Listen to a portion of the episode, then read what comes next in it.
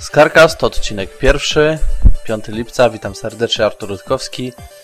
A dzisiaj w audycji, audycja jest podzielona na dwie części, nowości w Skarkaście oraz prezentacje software'owe. A co zawierają te części, to zapraszam do wysłuchania.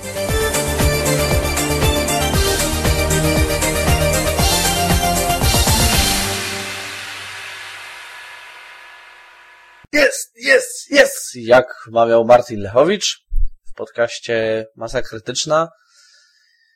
No, słuchajcie, pierwszy odcinek. Witam was wszystkich jeszcze raz, już tak poza dżinglem. No cóż, jak powiedziałem we wstępie, audycja jest podzielona na dwie części. W intro, które się ukazało 29 maja, mówiłem, że będę miał jakiś tam szablon audycji, no więc sobie na razie taki, a nie inny wymyśliłem.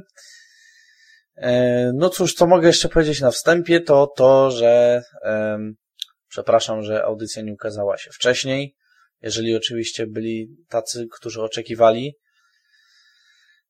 No cóż, ale w sumie jak obiecałem, w odstępach mniej więcej miesięcznych te audycje będą się ukazywać. No dobra, no to chyba myślę, że koniec marudzenia, przechodzimy do części zasadniczej. No to ja się biorę do roboty.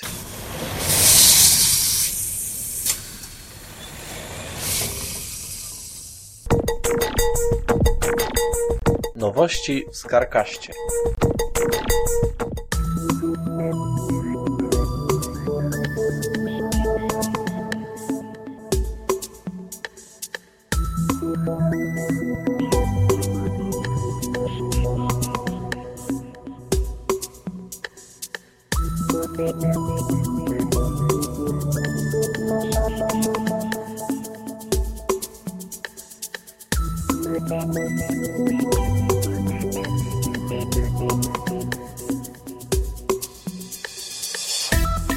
Witam was właśnie tutaj w pierwszym odcinku. To jest część podcastu podzielona, znaczy to jest część podcastu nazwana przeze mnie Nowości w Skarkaście, jak było słychać w dżinglu. No i cóż, tutaj postaram się opowiadać o takich rzeczach związanych ze Skarkastem, co się z tym podcastem dzieje, co się dzieje a propos właśnie wokół tego podcastu, co ja robię, że tak powiem, w ramach tego podcastu. No a cóż dzisiaj? No pojawiła się taka sprawa akurat właśnie przy intro. W intro bodajże wspominałem, znaczy dokładnie to się nazywało Kilka słów wstępu, o ile dobrze pamiętam. Tam było wspomniane, że prawdopodobnie będzie strona. No strona owszem kiedyś będzie, natomiast przy wrzucaniu odcinku okazało się, że prawdopodobnie będzie potrzebna strona samego podcastu, ponieważ jako jednostka niewidoma po prostu stwierdziłem, że WordPress, no chyba, że tu znajdą się polemiści, zresztą chętnie popolemizuję z tymi, którzy twierdzą, że WordPress jest cudowny, wielki i w ogóle nie wiadomo jaki. No cóż, zobaczymy jak to będzie. W każdym razie WordPress naprawdę potrafi robić niezłe rzeczy. Ja naprawdę co się natrudziłem przy wrzucaniu tego odcinka, tego testowego, tego wstępnego, nie tego teraz. No to sam Bóg tylko wie, że tak powiem, no i trzeba było naprawdę do niezłych trików się uciekać. No cóż, w związku z tym postanowiłem jednak, że chyba właśnie skoro wspomniałem o stronie, no to warto, żeby może na razie swoją w miarę reprezentatywną stronę miał podcast. No i cóż, pracowałem nad tym przez miesiąc, walcząc o różne tutaj rzeczy. Nie miałem, jak wiadomo, tylko do zrobienia strony. No cóż, strona jest na razie, że tak powiem, na moim komputerze. Ja mam nadzieję, że do końca tego tygodnia ona się spokojnie już powinna pojawić na rootnodzie, czyli na serwerach, które mam wykupione. Może reklamować tej firmy nie będę. Po prostu zapraszam na www.rootnode.net rootnode.net. No cóż, no dlaczego zajęło mi to tyle czasu? Po pierwsze musiałem to sobie jakoś w głowie różne rzeczy poukładać, po drugie, jak już wspomniałem, nie miałem na głowie tylko strony. A co ze stroną? No strona, jak powiedziałem, niedługo powinna być, na razie najprostsza, mianowicie będę chciał zrobić tak, żeby ona się rozbudowywała będąc już widzialną. Czyli nie jak do tej pory, że najpierw sobie po cichu robię, potem dopiero coś pokazuję. No cóż, no miałem boje z MySQL-em i to dość potężne. Miałem jakieś naprawdę niesamowite rzeczy z polskimi literami. Nie wiem, może albo coś ze mną się stało, albo panowie z Sana bodajże, bo teraz Sun Microsystems przejęło MySQL. Kiedyś to było MySQL AB. No cóż, no musiałem się nieco pomordować. Na szczęście kolega, pasjonata, również programista, podpowiedział mi dość prosty sposób. Myślę, że ten sposób będzie spokojnie działać na serwerach rootnode. No cóż, kontaktować się można ze mną, tak jak podałem w tym odcinku zerowym, czyli wstępnym, tak jak zresztą podam na końcu też tego odcinka. No cóż, na razie to jest taki jeden wielki chaos. Wiadomo, że wszystko będzie pod jedną domeną, bynajmniej może nie Scarcast, bo Scarcast, chociaż na razie będzie takim moim jedynym wyjściem w świat, to jednak no, nie będzie to strona główna, że tak powiem. Scarcast później będzie jedną z części większego serwisu. Na razie myślę, że warto dać Scarcastowi czas na rozwinięcie się, sobie też daję czas na to, żebym sobie opracował jakieś normalniejsze te audycje.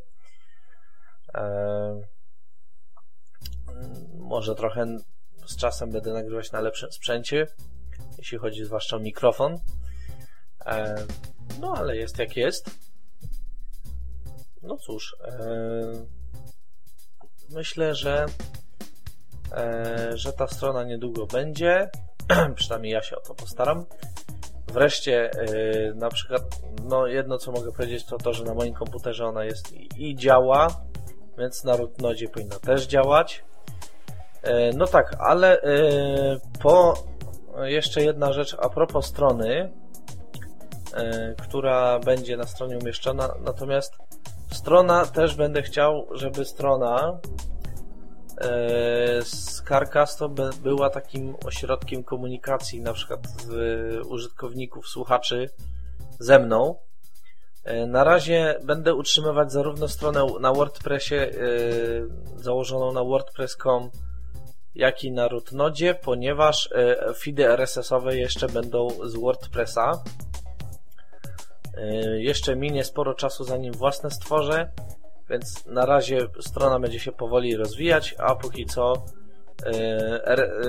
subskrybować podcast będziecie mogli właśnie za pomocą feedów RSS-owych z WordPressa. Natomiast po 29 maja, właściwie ja to zrobiłem, podcast powstał w sumie 24, a przynajmniej pojawił się tam pierwszy odcinek, znaczy odcinek wstępny, potem ten odcinek został usunięty, został nagrany nowy przeze mnie, więc liczmy, że od 29 maja stoi serwer TeamTalka. Serwer TeamTalk to jest taka bardzo fajna rzecz, o której również chciałem powiedzieć tutaj w nowościach w Scarcaście.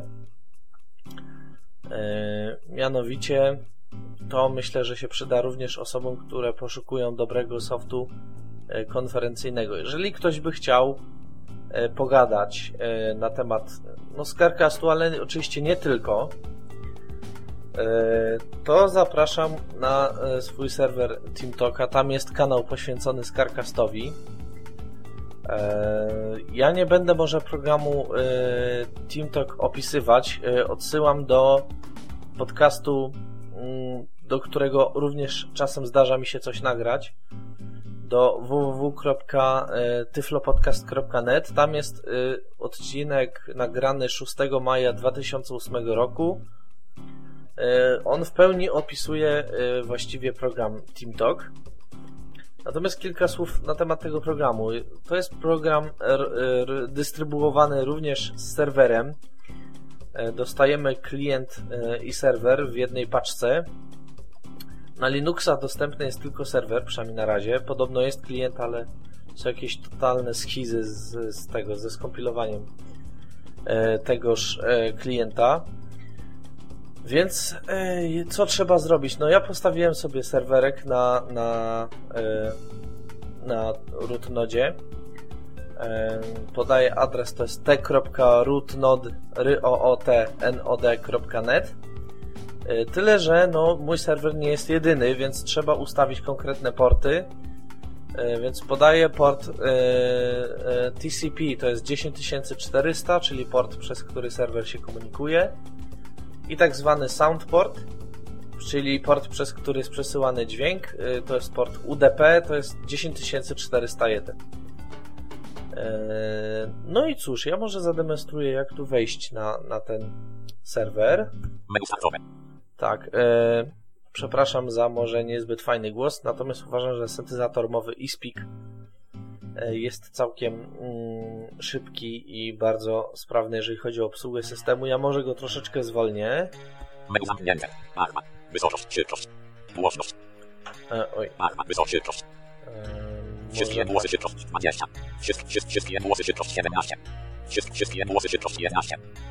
Oj. Nie wiem.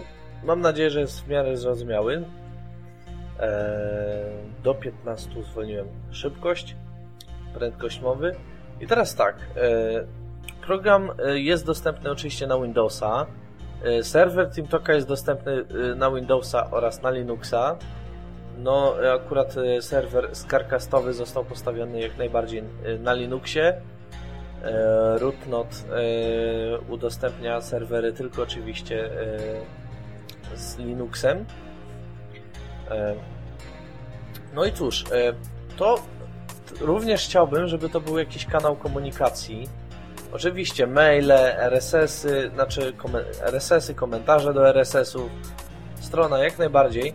Natomiast jeżeli ktoś by chciał pogadać na żywo, bo ma jakiś problem, albo chce mi zarzucić, że ja tutaj gadam jakieś bzdury, to jak najbardziej zapraszam na serwer TeamTalk.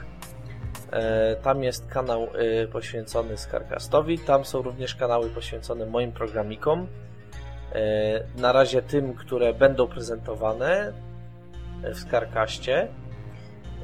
Miałem pokazać, jak się dostać. Otóż wybieramy menu startowe. Idziemy do programy. Ja tu nacisnę literkę P, żeby było szybciej. I szukamy T jak TeamTalk.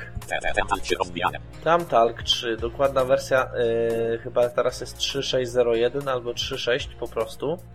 Aha, oczywiście nie podałem strony, skąd ściągnąć. www.barwarek.dk. Zaraz pokażę, gdzie on się znajduje. Więc tak, naciskamy Enter. Ok, mamy drzewo kanałów i użytkowników. I teraz tak, ja oczywiście napiszę to najprostszą metodą. Jak powiedziałem, nie będę opisywać programu TeamTalk, ponieważ nie ma to większego sensu. Nacisnąłem F8, mam zbiór serwerów, których adresy znam. Wybieram Scar, akurat tak to mam wpisane. I właśnie weszliśmy na serwer Scarcastu. Tutaj jest sporo tych kanałów. Momencik, ja go na razie troszeczkę... Albo nie, dobrze. Tu jest sporo tych kanałów. Główny jest serwer, akurat tu napisane T0 czy inne liczby, to są liczby użytkowników. Czemu on mówi te procenty, to ja nie wiem, szczerze powiedziawszy. I teraz tak, wybieramy SCAR. Tu tak mamy programy i tutaj jest, to jest główny kanał, jego jak rozwiniemy, to będą programy, będą kanały poświęcone programom, które tutaj prezentuję w Scarcaście, będę prezentować i tu mamy, o tak dziwnie, SCAR, CAST, czyli Scarcast i tutaj jest kanał Scarcastu. Scarcasta, nie wiem jak to się powinno odmieniać. I teraz tak, widzący wystarczy, że klikną 2 razy myszką, to się już dobiją na kanał. Niewidomi muszą, czy też po prostu, może nie dzielmy w ten sposób, po prostu posługujący się klawiaturą muszą nacisnąć Ctrl J. Join Channel Scarcast, tylko że ja mam polski syntezator. I on mówi... Momencik, ja może wyjdę z okna TeamTalka, ponieważ nie wiem dlaczego te procenty mówisz, powiem szczerze. I chodzi o to, żeby nam nie zagłuszał. No cóż, teraz właśnie jestem na kanale Scarcast. Oczywiście tu nikogo nie ma poza mną. Ja jestem widoczny pod nickiem Fura. No i cóż, gdyby tu było więcej osób, oczywiście każdy mógłby porozmawiać, mikrofon oczywiście niezbędny. Program w sumie ma bardzo fajne ustawienia dźwiękowe. Nie ma praktycznie prawie żadnych filtrów poza filtrem po prostu eliminacji szumów, który można sobie uruchomić oraz odpowiednie jakieś tam algorytmy do ustawiania jakości dźwięków.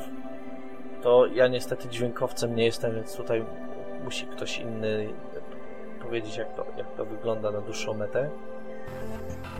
Natomiast dźwięk może każdy sobie ustawić, ja sobie również ustawiałem. TeamTalk honoruje częstotliwości 32 kHz, 16 kHz i 8 kHz. Dodatkowo mamy jeszcze taki, do każdej z tych częstotliwości mamy suwak, gdzie ustawiamy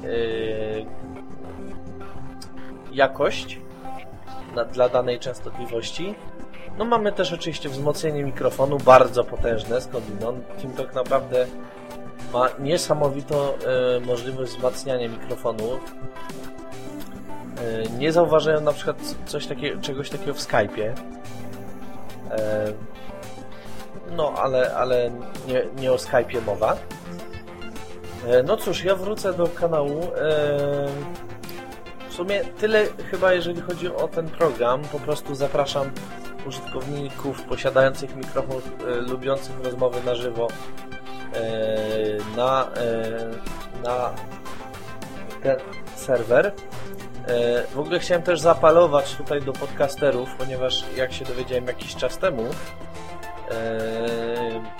od początku roku 2009 w ostatnią sobotę miesiąca są spotkania podcasterów na Skype'ie. No cóż, polecam sobie odsłuchanie nagrania, które jest zamieszczone w podcasting.pl, w podcaście podcasting.pl, to jest podcast mówiący technicznie o podcastingu. No cóż, tam jest nagranie z marca 2009 roku. Ja powiem szczerze, ja myślę, że TeamTalk spokojnie sobie poradzi z dużo większą liczbą osób przy zachowaniu naprawdę bardzo fajnej czystości mowy, czystości dźwięku i nie będzie konieczne jakoś mocno manipulowanie nawet przy ustawieniach. Natomiast to, co ja słyszałem na Skype'ie, ja nie wiem, czy to nagranie celowo zostało jakoś, nie wiem, troszeczkę podrasowane tak, żeby brzmiało gorzej, chociaż w to wątpię, no podcasting Tu się kłania podcasting, no to wiadomo, cała ta filozofia Creative Commons, no i wiadomo, o co chodzi. Więc myślę, że Team Talk byłby zdecydowanie lepszym rozwiązaniem, jeżeli ktoś zna jakiś inny program konferencyjny. No ja słyszałem jeszcze o Ventrilo. Całkiem dość chyba zdobył sobie niezłą popularność. Nie wiem jak z Team Talkiem. Szczerze powiedziawszy, w Polsce jest to nowość w sumie. Nowość o tyle, że my znamy raczej komunikatory, gdzie pobieramy klient, wszystkie łączą się do jednego serwera i sobie rozmawiamy. Czy to Skype, czy to gadu-gadu, czy to Tlen, czy to, nie wiem, jakiś Jabber, czy jeszcze inny podobny. Chociaż nie, Jabber to faktycznie działa bardziej na tej ideologii chyba jednak zbliżonej troszeczkę do TikToka, ale ja się na Jabberze jeszcze do końca nie znam, więc może się nie będę wypowiadał, żeby tutaj nie wprowadzić zamętu i nie powiedzieć żadnych fałszywych informacji. O ile już tego nie zrobiłem, jeśli tak, to proszę o wybaczenie szanownych słuchaczy. No i cóż, Team Talk jako komunikator głosowy polega na tym, że rozprzestrzeniany jest razem z serwerem, co jak powiedziałem w Polsce, i myślę, że nie tylko w Polsce, jest bardzo mało znaną filozofią w sumie, jeżeli chodzi o komunikowanie się przez internet. Bardziej ta filozofia znana w Stanach Zjednoczonych, gdzie jest chociażby właśnie sam Team Talk to chyba nie, chociaż Team Talk oczywiście też w Stanach na pewno zdobywa popularność, no bo jak powiedziałem, tam o wiele bardziej znana idea komunikatorów właśnie taka, że każdy ma możliwość postawienia własnego serwera, no i się umawiamy i wbijamy na czyjś serwer. Tych serwerów może być kilka. No cóż, na pewno fajną rzeczą takich komunikatorów jest to, że w przypadku gadu-gadu, Skype'a, nie wiem, Tlenu, Yahoo, no i całej masy innych komunikatorów, Windows Live Messenger między innymi, chociaż Windows Live Messenger to akurat na mailach polega. A o co mi chodzi? Chodzi o to, że rejestrując się do komunikatora musimy przyjąć jakiś login, tak? Czy w przypadku MSN Messengera, właśnie Microsoft stworzył taki najbardziej neutralny, że tak powiem, typ logowania, czyli przez e-mail. Natomiast oczywiście według mnie przynajmniej zaletą komunikatorów takich jak Team Talk jest to, że tak naprawdę każdy ustala swój nick, wchodzimy na serwer i nikt się do niczego nie rejestruje. Ja odpalam Team Talka, nie muszę tak naprawdę nic się nie rejestrować. To jest normalny program, który się odpala i nic się wielkiego nie dzieje. I cóż, nie muszę się rejestrować, jak powiedziałem, wystarczy, że znam adres serwera, do którego chcę się podłączyć. A na serwerze są tak zwane kanały. Kanały, czyli w sumie takie pokoje, gdzie zbierają się ludzie, gdzie możemy rozmawiać. Takie jeszcze wyjaśnienie. W Stanach Zjednoczonych chyba jest znany też taki komunikator, przynajmniej był, Paltalk. Czy są jeszcze jakieś inne? Chyba Skypecast troszeczkę na tym polegał. Jest coś takiego jak rozmowa konferencyjna z tak zwaną funkcją przekazywania sobie mikrofonu. W Team Talku tego nie ma. Tutaj każdy może mówić do każdego. No nie wiem jak jest Ventrilo, więc może nie będę tutaj mówić. W każdym razie wiem jak jest w Team Talku. Tutaj normalnie wchodzimy na kanał, jest parę osób, te parę osób nas słyszy, mnie na przykład, ja słyszę te parę osób i bez problemu mogę z nimi rozmawiać. I na tej zasadzie to polega. Ustalamy sobie nick nie po to, żeby się rejestrować, tylko po to, żeby nas rozpoznawano. No cóż, myślę, że o Team Talku to tyle.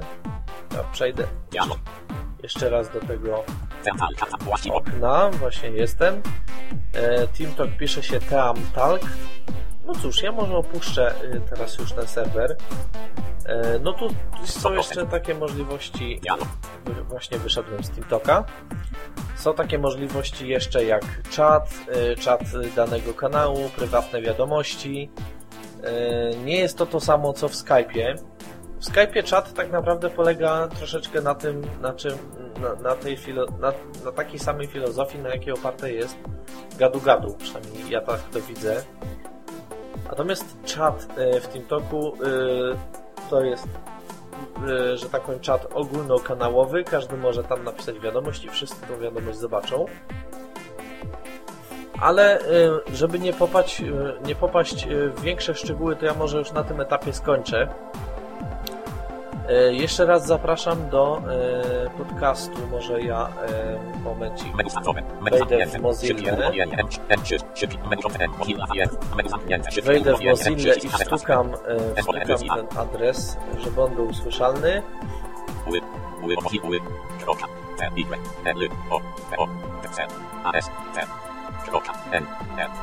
tyflopodcast.net i wchodzę właśnie na podcast. Mam nadzieję, że zaraz mi się tu załaduje. Już się załadowało. I zaraz wyszukam tutaj audycji na temat TeamTalka.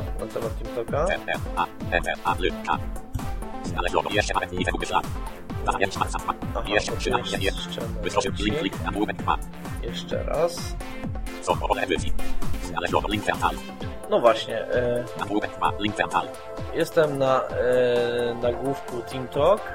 Data 6 maja 2008. Data 6 maja 2008.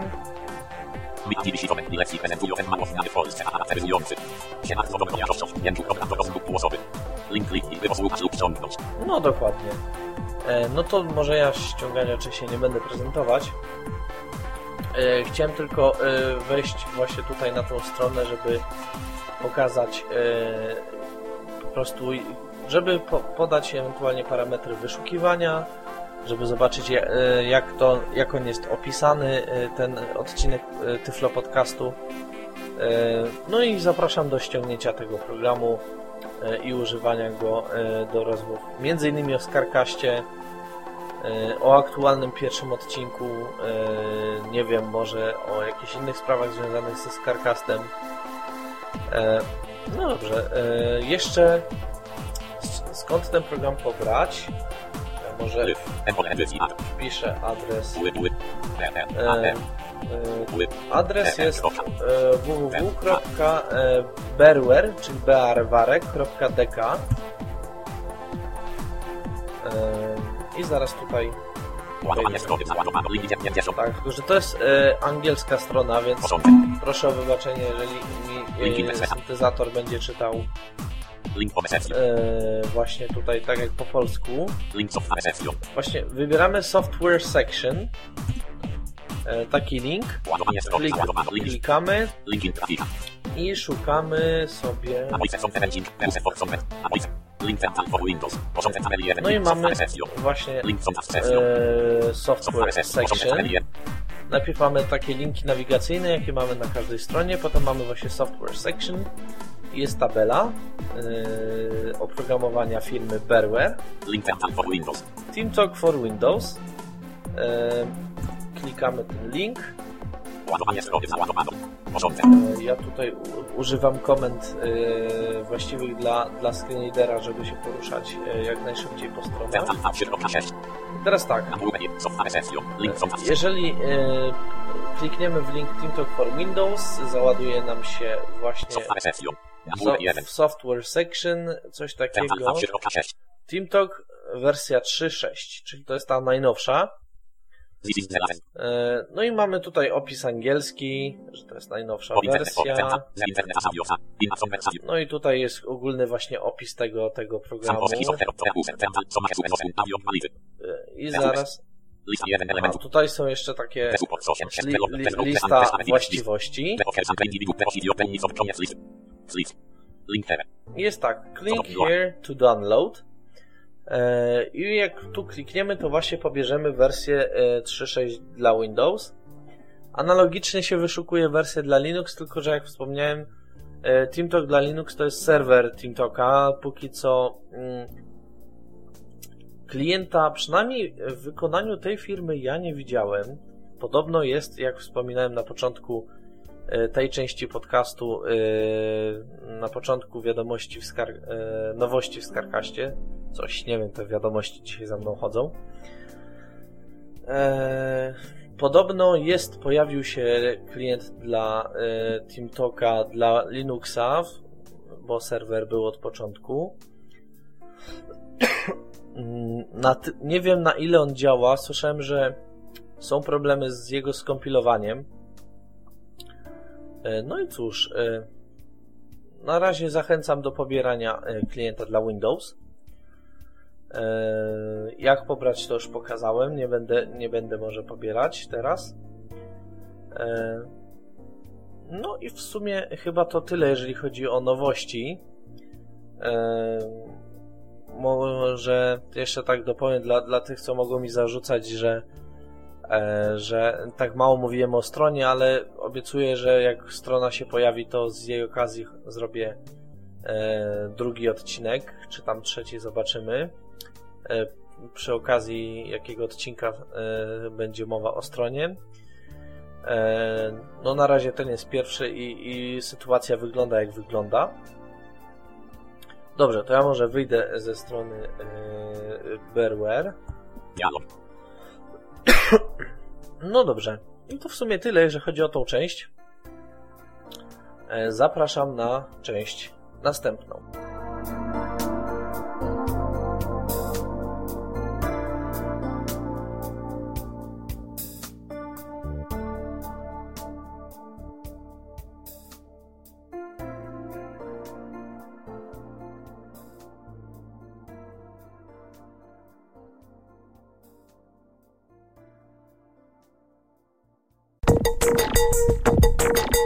Prezentacje software'owe.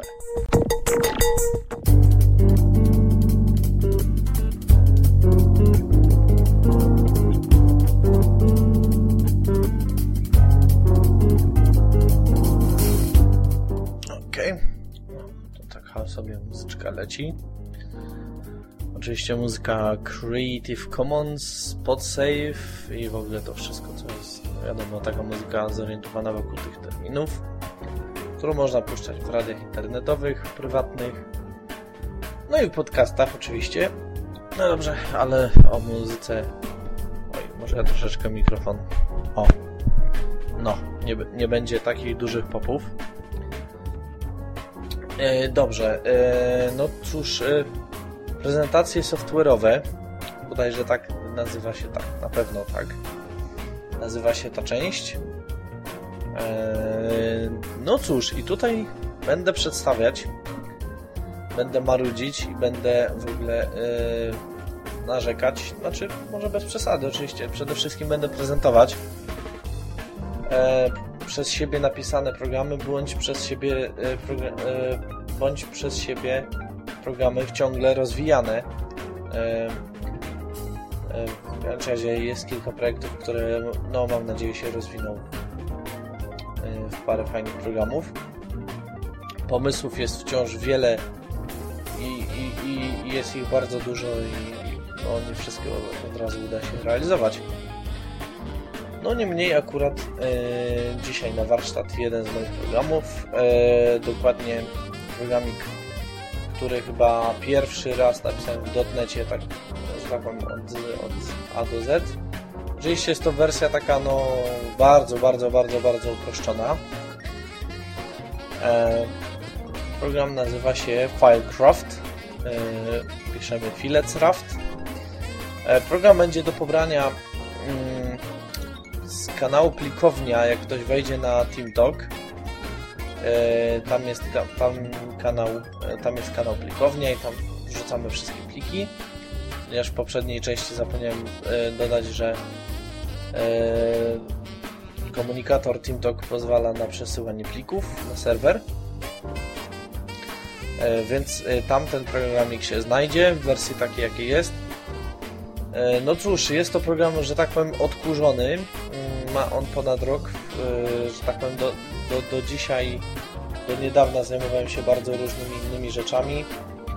wciąż się zajmuję, więc nie zawsze mam czas na swoje projekty, które są w wersji, można powiedzieć, opłakanej, bo testowej.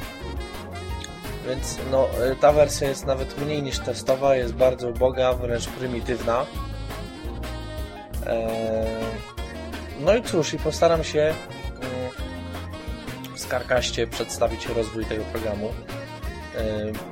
W różnych odcinkach będzie on się pojawiał, zresztą nie tylko ten program, ale dzisiaj mowa właśnie o Filecrafcie, więc właśnie tutaj na razie się wszystko tyczy Filecrafta. Dlaczego nazwa taka? Ja wiem, po prostu tak sobie wymyśliłem. Nie miałem pomysłu na inną, jeśli chodzi o Filecraft. Cóż, co to jest za program?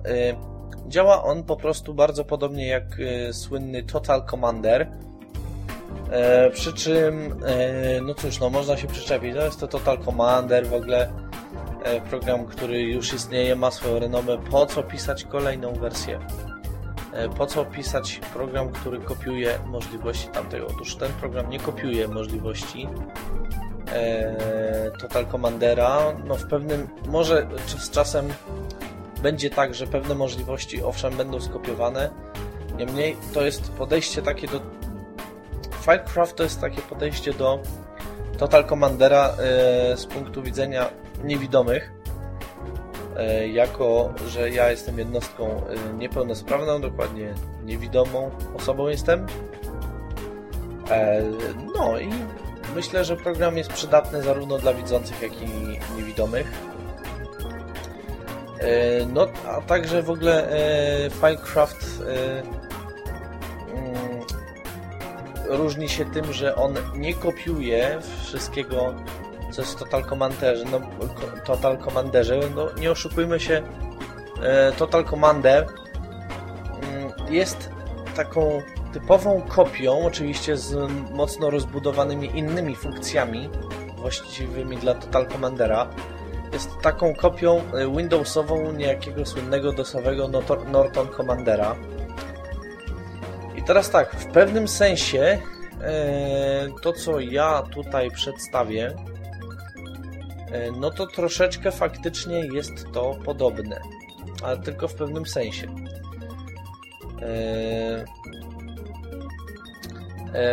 Mianowicie, no parę rzeczy w Total Commanderze mi się nie podoba i tych rzeczy zdecydowanie nie kopiuję. Pewne mi się podobają, ale są niedostępne, więc je z czasem udostępnię, no bo tak hucznie mówię o tym programie, nie zapominajmy, że on jest na razie przynajmniej w wersji takiej opłakanej.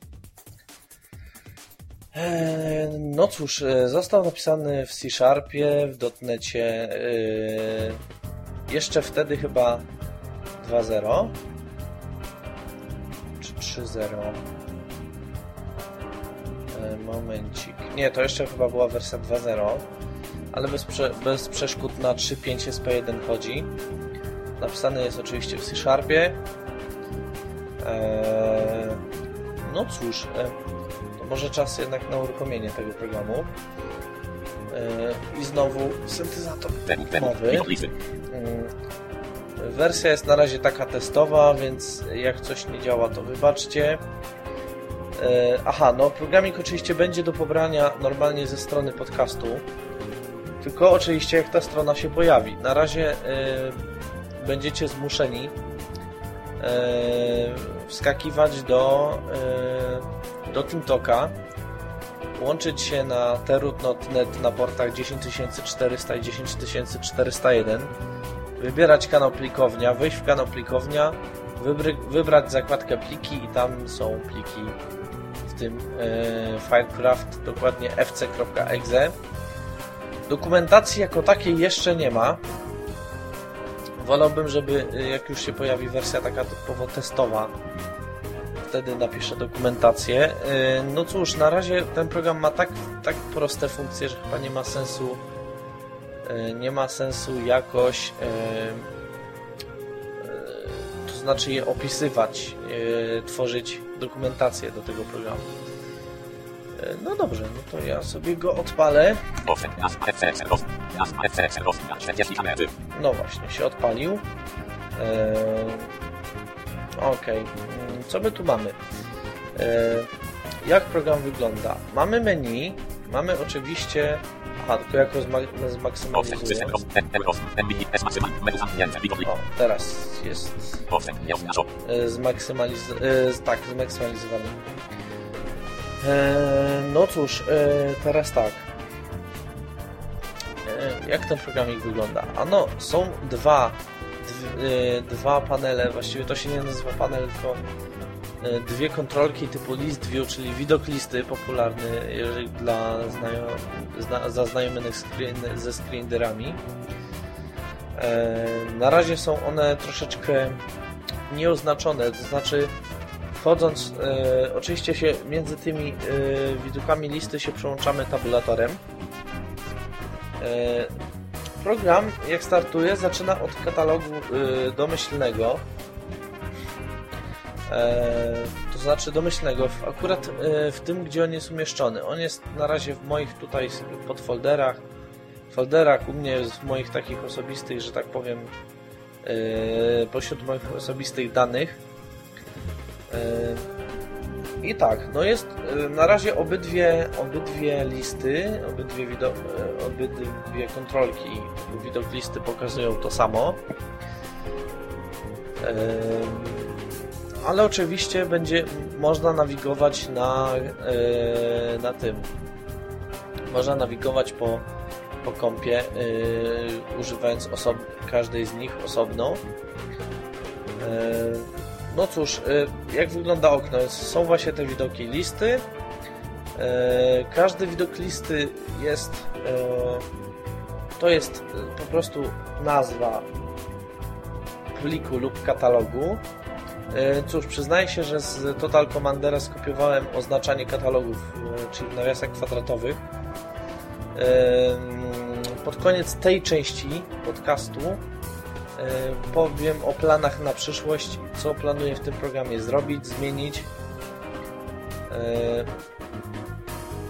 No więc i między innymi powiem, co zamierzam wprowadzić w kolejnej wersji. Jak powiedziałem, program jest odkurzony, jest dokładnie to wersja z bodajże 17 lutego 2008 roku, więc czas, żeby spokojnie go projekt odpalić, wyedytować parę fajnych rzeczy. W ogóle chyba jak się tym programem zajmę na dobre, w ogóle nie wiem, czy go po prostu nie zacznę pisać od zera, ponieważ historia tego programu jest taka, że program był pisany na zaliczenie studiów i musiałem go napisać bardzo szybko, w tydzień. No, dzisiaj by ktoś pomyślał, bez przesady, no takie programy to się pisze w godzinę. No, czemu nie? Tylko że ja wtedy akurat w dotnecie byłem bardziej niż początkujący i musiałem pewne informacje wyczytać, wygrzebać.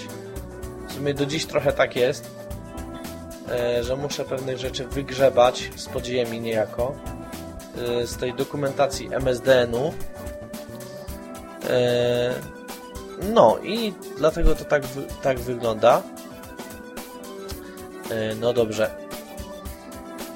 Dlatego program jest taki, jaki jest.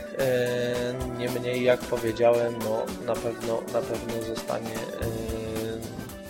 W sumie chyba następny taki snapshot będzie już chyba przepisany na nowo. Ten kod będzie chyba bardziej jednak poukładany. No dobrze. No to tak, przejdźmy z powrotem do opisu okna. Okno programu to jest oczywiście nazwa. Filecraft zmaksymalizowany. To akurat mówi nam screenreader. No mamy oczywiście takie najbardziej podstawowe menu. Pliki i katalogi. Zaznaczanie. I pomoc. No to ja może przejadę po tym menu. Pliki i katalogi, ja to rozwinę. Zmień nazwę, tu mamy klawisz F2. No właśnie. I to jest od razu zmieniłem tą funkcję, która jest w Total Commanderze. Otóż wszystkie programy bazujące na Nortonie Commanderze i tych podobnych używają klawisza F6 zarówno do przenoszenia, jak i do zmiany nazwy. W pewnym sensie jest to w miarę logicznie, bo to tak naprawdę fizycznie to samo oznacza. Ja akurat tutaj skorzystałem z funkcji z klawisza F2, która ta opcja jest dostępna również w Windows Exploratorze. No uważam, że jest to opcja zdecydowanie bardziej przystępna, poza tym naprawdę może nam się pomylić, czy przenosimy, czy zmieniamy nazwę.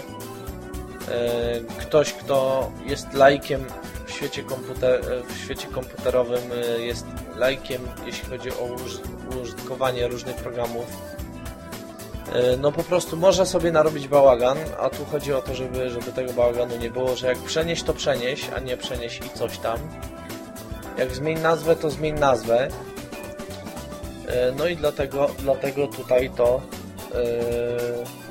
wprowadziłem, że to jest opcja dostępna pod F2.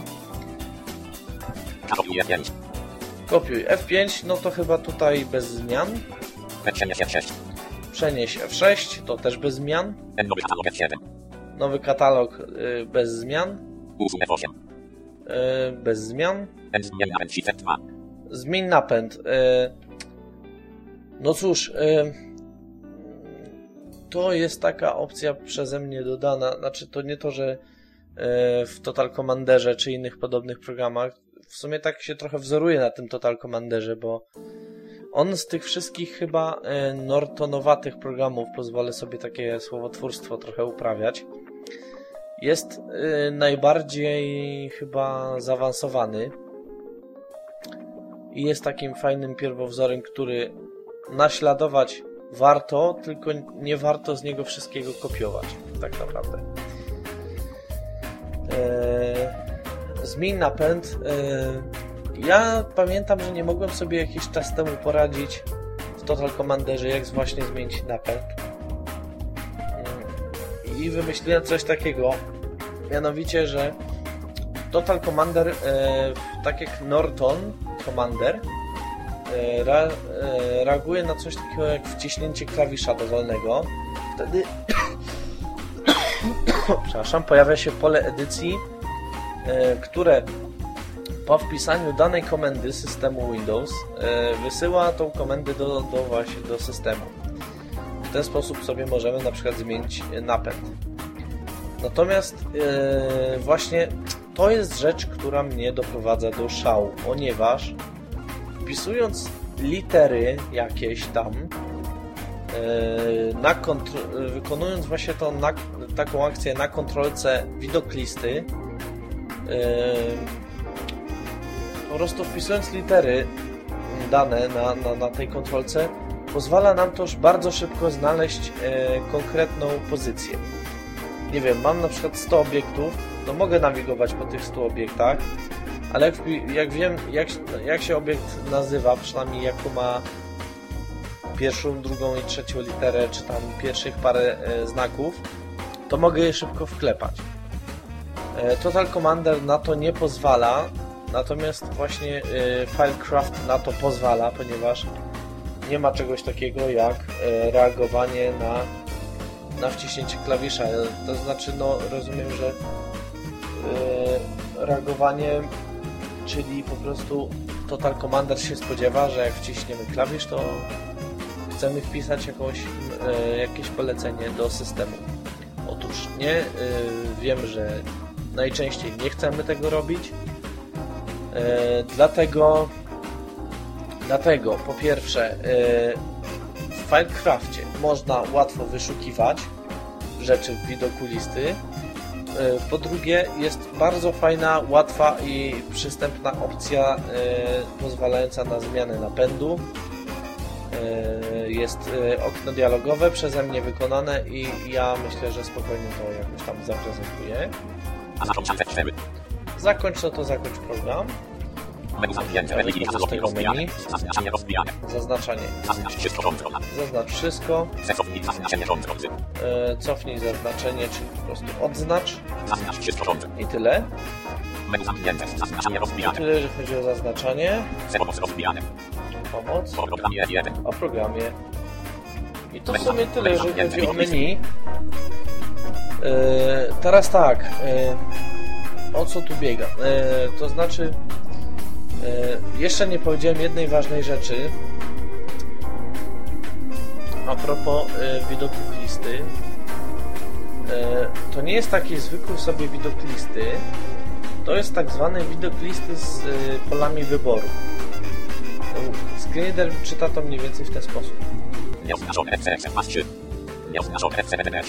Czyli właśnie czyta na początku to nieoznaczone, jeżeli zaznaczy któryś plik. No właśnie. I zaznaczam albo odznaczam spacją. Po co ja to zrobiłem? A to jest właśnie to, co mój program odróżnia od Total Commandera i nie tylko graficznie, czy też jeżeli chodzi o interfejs, ale także odróżnia, jeśli chodzi na przykład o dostępność dla niewidomych. Dlaczego ja tak zrobiłem? Otóż dlatego, że istnieje coś takiego jak kopiowanie plików, co jest zresztą rzeczą naturalną. I teraz mamy problem. Jeżeli chcemy przekopiować kilka plików umieszczonych, których nazwy są umieszczone zaraz koło siebie, no to nie jest to problem. Zaznaczymy sobie shift strzałeczkami, wiadomo, wszystko pięknie. Natomiast jest problem, kiedy chcemy zaznaczyć kilka plików z danego folderu, ale te nazwy tych plików nie mamy wyświetlonych zaraz koło siebie. Jest owszem metoda, która to pozwala zrobić, niemniej trzeba się nieźle namordować, a jeszcze coś nie pójdzie, to już w ogóle jest jakaś fantazja. I stwierdziłem, że Filecraft musi to ułatwiać. Musi to ułatwiać i musi być pod tym względem bardzo taki elastyczny. Po drugie, to pierwsza rzecz, to kopiowanie plików. Druga rzecz to bezpieczeństwo w sumie. Wydaje się, że taka głupia, że tak powiem, zmiana interfejsu wpłynie jakoś na bezpieczeństwo tego, co robimy. Tak, ponieważ ja w tym programie wmontowałem coś takiego, napisałem, że nie można przeprowadzić praktycznie żadnej operacji na pliku, który nie został zaznaczony. Czyli jak zaznaczymy konkretny plik, to wtedy możemy go skopiować, wyrzucić, skasować, nie wiem, zmienić mu nazwę i tak dalej. Natomiast jeżeli danego pliku nie zaznaczymy, to praktycznie nic nie można zrobić poza jego otwarciem oczywiście, po naciśnięciu Enter. I to właśnie dokładnie tak działa, że można jak najbardziej te pliki otwierać, czytać i tak dalej, natomiast nie można zrobić na nich żadnych operacji, dopóki się tych plików nie zaznaczy. I teraz tak, no dobra, i tu mamy problem podobny do tego, co ja powiedziałem, że tak powiem, zawarłem pod punktem 1. Mianowicie potrzebujemy zrobić jakąś operację na kilku plikach, których nazwy nie są wyświetlane koło siebie. Teraz mamy problem, bo na przykład jak ktoś nie wie, jak to zrobić, to najpierw będzie kopiował jeden plik, potem drugi plik, potem trzeci plik, a przecież tych plików może być tutaj masę. Dlatego prościej jest, myślę, poszukać tych plików, powciskać spację, żeby te pola były pozaznaczane i później jednym klawiszem od razu załatwić wszystkie pliki.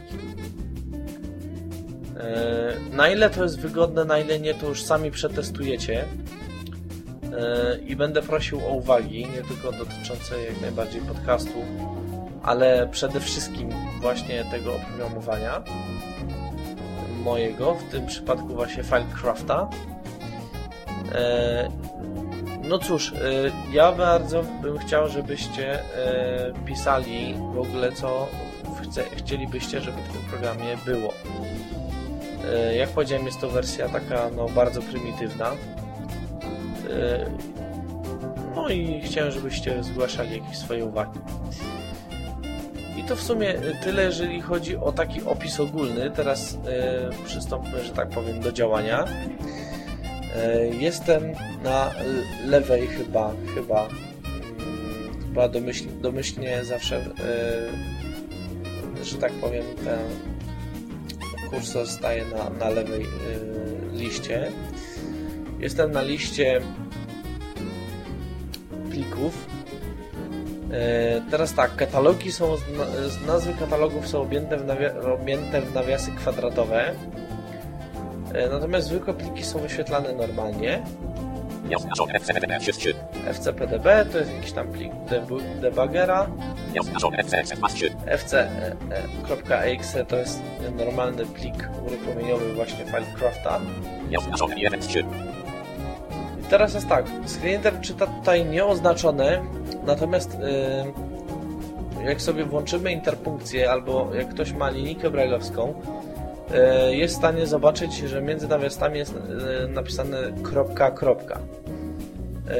Oznaczenie przez dwie kropki, jak wiadomo, sugeruje, że jesteśmy na katalogu, po którym jak naciśniemy, to przejdziemy katalog wyżej. I faktycznie tak jest, wszędzie katalog tak zwany rodzic jest oznaczany przez kropka, kropka. Więc jak ja teraz nacisnę Enter na kropka, kropka, na tych dwóch kropkach, to właśnie przejdzie mi o poziom katalogów wyżej.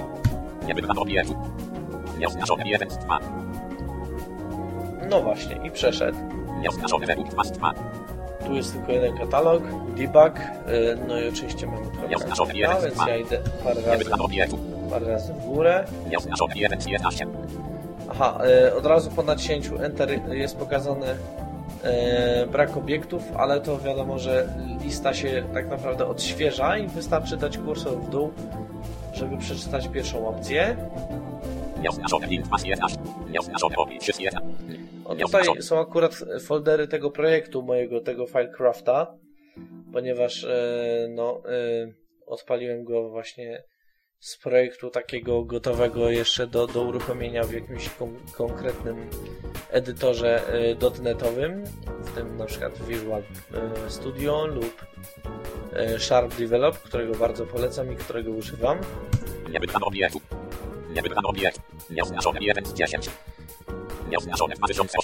Aha, no tutaj są wersje, ja może wyjdę parę razy wyżej.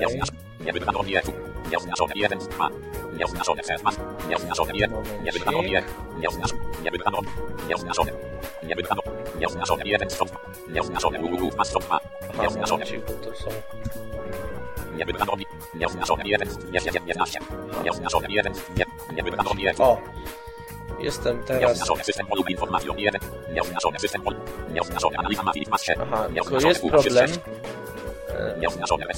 A nie, chyba nie ma problemu. Dobra, jestem na katalogu, na dysku swoim, własnym.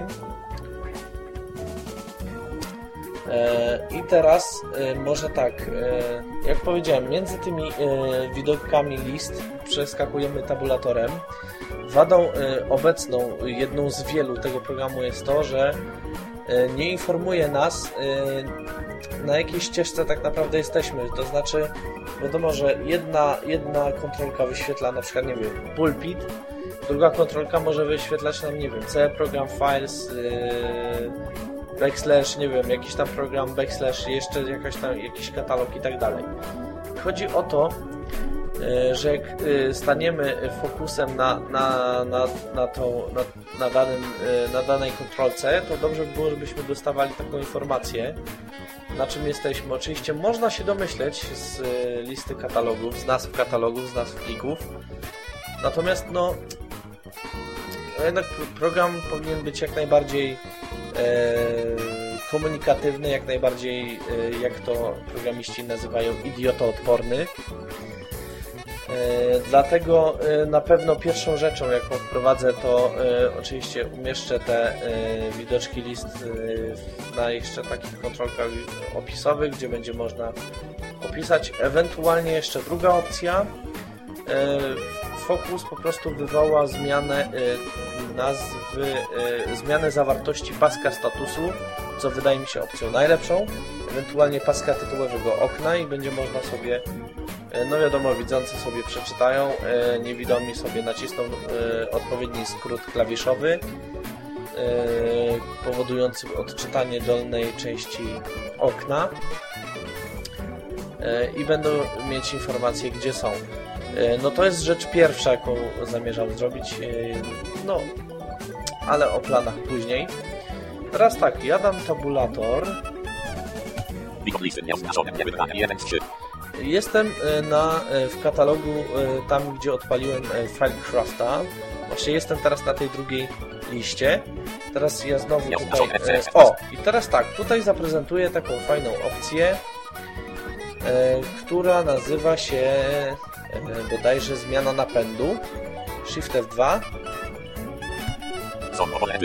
I teraz tak, otworzyło nam się tutaj okienko. Mamy przyciski OK i anuluj. Mamy takie... nazwać taką listę rozwijaną z możliwością edycji, która pozwala na szybkie wyszukiwanie i tutaj wybieramy, jaki chcemy napęd. No i mamy tutaj nazwy tych napędów. C, D, E, G. No, więcej jest tego trochę. Ja może przejdę na C.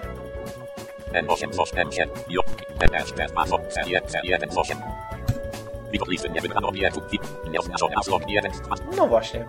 Aha, jak widać, jak przeskoczyłem na C, to teraz nie wiem, czy to zauważyliście, jak nie zauważyliście, to wam powiem.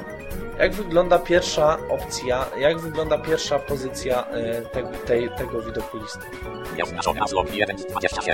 No właśnie, nie ma tutaj tego katalogu nadrzędnego, ponieważ z dysku C nie da się nigdzie już przejść, no można na inny dysk, ale mi chodzi o to, że jak jesteśmy w katalogu głównym danego napędu, no to poza tym katalogiem głównym już nic nie ma.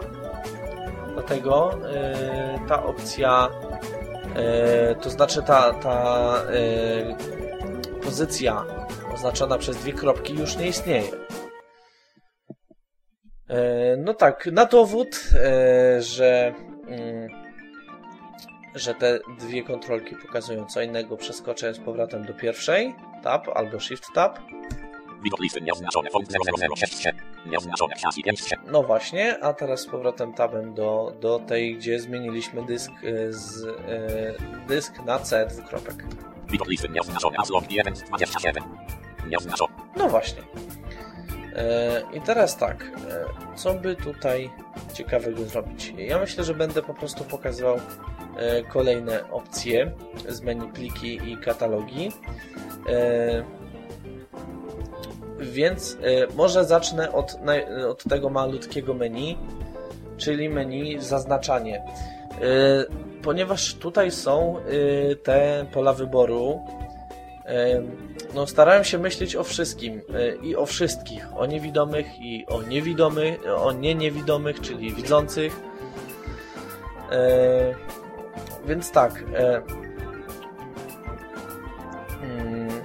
ponieważ są tutaj te pola wyboru, które mają ułatwiać, a nie utrudniać, więc w przypadku dużej liczby plików i katalogów musielibyśmy biegać co jedną pozycję i walić spację na zaznaczanie albo na spację na odznaczanie. Dlatego zrobiłem menu zaznaczanie, które powoduje to, że jak wybierzemy opcję zaznaczanie, czyli naciśniemy Ctrl A, to nam program jakby przebiegnie tą listę po tych wszystkich polach wyboru i wszystko to zaznaczy. Więc tak, ja najpierw przejadę tak szybko, oczywiście nie po całej liście, chociaż jest tu niewiele obiektów, tylko 27, i pokażę, że wszystkie te opcje są odznaczone.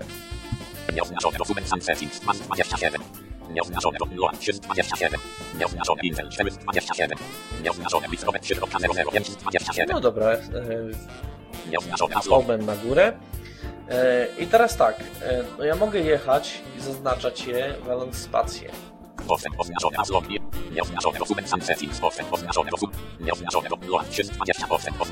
No właśnie, i tak sobie teraz jadę i zaznaczam. Teraz będę w drugą stronę jechał i odznaczam. No, wróciłem na górę. No dobra, no ale okej, skoro ma to ułatwiać, a nie utrudniać, więc dlatego stworzyłem w menu zaznaczanie taką opcję jak zaznacz wszystko. Skrót standardowy, Ctrl+A, proszę bardzo.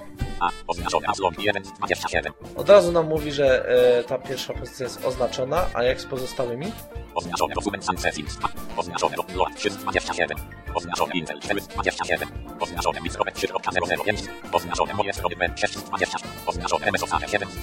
No dobra, skoczę na dół.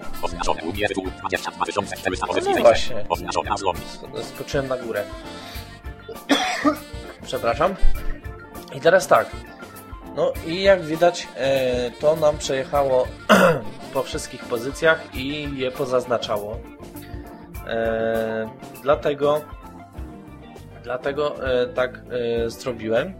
Właśnie, żeby te pola naprawdę w maksymalny sposób ułatwiły niewidomym, ale skoro ułatwia się niewidomym, nie można też utrudniać dla widzących. No dobrze, no dobra, ale jak odznaczyć? No na przykład, nie wiem, przez pomyłkę nacisnąłem Ctrl+A i co? I teraz ja będę jechać i odznaczać? No nie, akurat pomyślałem o tym, żeby wpisać tutaj, wprogramować mu opcję odznaczenia. Podczas prezentacji menu było menu zaznaczanie, tam była opcja bodajże cofnij zaznaczenie. No, trochę dziwnie nazwałem, mogłem po prostu nazwać odznacz. I to jest, o ile dobrze pamiętam, skrót Ctrl+Z. No właśnie. Jak widzicie, już wszystkie opcje zostały odznaczone. No dobra, już nie będę jechał. Już nie będę jechać po całej liście. Wierzcie mi na słowo, zresztą mam nadzieję, że syntezator mowy ISPIC wypowiedział wszystko, co należy. Dobra, no okej. To zróbmy teraz po prostu kopiowanie. Znaczy będę pokazywać teraz każdą z tych opcji z menu pliki i katalogi. To na dole. O, tu jest stary katalog z książkami. Plik tekstowy, tylko zobaczę jakie to jest rozszerzenie. TXT, więc zwykły plik tekstowy. No i dobra. Co mamy pierwsze? Mamy pierwsze zmień nazwę, o ile dobrze pamiętam. A to jest klawisz F2.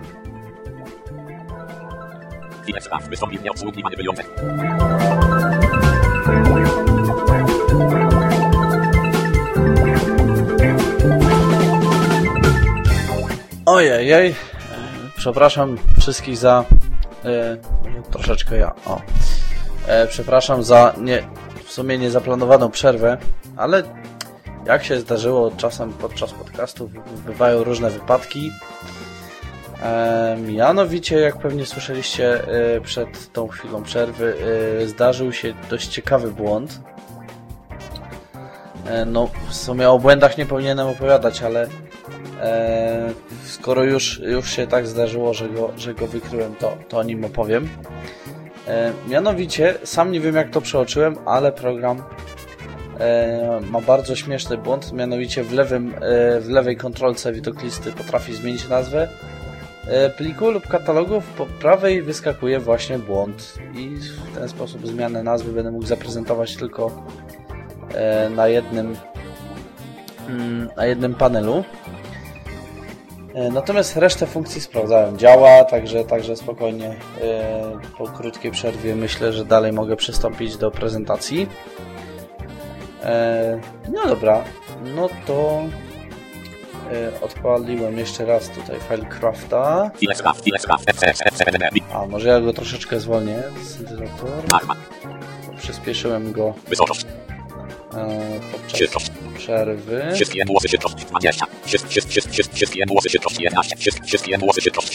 No, mam nadzieję, że szybkość 13 będzie ok.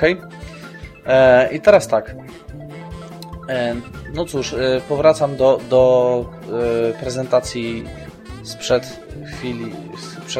tą chwilową przerwą. No dobra, to ja tak, jeszcze raz go odpaliłem i może dla odmiany zmienię nazwę, to znaczy zmienię napęd na lewym panelu, a nie na prawym. W sumie nie wiem dlaczego teraz nazwa panel się do mnie przyczepiła. Oczywiście chodzi o kontrolkę widok listy. No dobra, to tak, naciskam Shift F2. C1 8, T2 8, C1 8. Widok listy nie wybrano obiekt, nieoznaczony aslog 1 z 27. No dobra, co ja tu znajdę ciekawego? Nieoznaczony UG 22400 pozycji. O, akurat właśnie tutaj jest ten nieaktualny katalog na dysku C. Dobrze, i teraz właśnie temu plikowi zmienię nazwę. Nieoznaczony UG 22400 pozycji C27. Dokładnie, tak się plik nazywa. I teraz tak, co się stanie, jeżeli ja nacisnę F2, bo to jest skrót klawiszowy do zmiany nazwy pliku, bez zaznaczenia tegoż obiektu.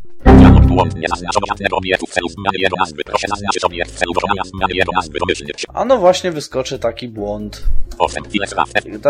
Dla tych, którzy nie zrozumieli, powiem, że wyświetlił się błąd informujący o tym, że nie można zmienić nazwy, nie zaznaczono żadnych obiektów, do którym można zmienić nazwę. No dobra, no czyli ja chcę temu plikowi zmienić nazwę, który nazywa się według tytułów 2020-2400 pozycji, to muszę go zaznaczyć, na polu wyboru daję spację. Teraz mogę manipulować. Teraz właśnie naciskam F2. A no właśnie, teraz mam... pojawiło się okno dialogowe. Mam tutaj pole edycji, przepraszam, z nazwą pliku. Dodatkowo mamy jeszcze przycisk. OK. I anuluj i oczywiście pole z nazwą pliku. No dobrze, to ja tu mu dam jakąkolwiek nazwę. Może zostawię rozszerzenie. Dobra. No to damy mu nazwę na przykład, nie wiem, scarcast.txt. TXT już zostawiłem, bo było wcześniej. Daję Enter. No i tutaj się od razu, właśnie to jest jeszcze wada tego programu w sumie, to znaczy po każdej akcji aktualizuje się lista, ten widok listy, natomiast to, że on się aktualizuje, to nie jest problem. Największym problemem jest to, że on nie staje na pozycji, na której ostatnio skończył pracować. Czyli jak z tego zmieniliśmy nazwę pliku, który jest ostatni na liście, to on na nim nie staje. I to jest problem, faktycznie tu będę musiał nad tym popracować. Tak samo jeżeli wyjdziemy z ostatnio używanego katalogu, na przykład Total Commander od razu staje na tym katalogu, w którym ostatnio byliśmy, natomiast Filecraft jeszcze tego nie robi. Zapewniam, że robić będzie. No i dobra, i zobaczymy. Aha. No właśnie, ponieważ zaktualizowała nam się lista, to oczywiście pliki tutaj są sortowane według alfabetu, więc Scarcast przejechało parę pozycji wyżej, dokładnie o 2, i mamy Scarcast.txt. No cóż, tak działa zmiana nazwy, oczywiście. Obiecuję, że na pewno będzie działać w obydwu panelach. W sumie muszę przyznać, że tam błąd mnie również zaskoczył. Także jak to mówią, mea culpa. No dobrze, a teraz tak, jeszcze jest taka ciekawostka. Starałem się, jakby można powiedzieć, zabezpieczyć program przed tym, jeżeli ktoś będzie próbował zmienić nazwę kilku obiektom. To znaczy, ja faktycznie myślę, że ta opcja będzie bardzo korzystna. Niemniej jednak w tej wersji programu, który był robiony niejako na szybko, tej opcji tutaj nie ma, więc może tak, zrobię, zaznaczę pole wyboru przy scarcast.txt i zaznaczę na przykład przy według numerów 22400 pozycji txt. Zobaczymy, co teraz Filecraft zrobi. Nie można zmienić nazwy wielu różnych obiektów jednocześnie. W celu dokonania zmiany nazwy dowolnego obiektu proszę zaznaczyć tylko ten jeden obiekt, domyślny przycisk OK. No i właśnie wyskakuje nam okienko z informacją, że nie można zmienić nazwy wielu różnym obiektom. Zmienić nazwę może tylko jednemu obiektowi, który trzeba oczywiście zaznaczyć.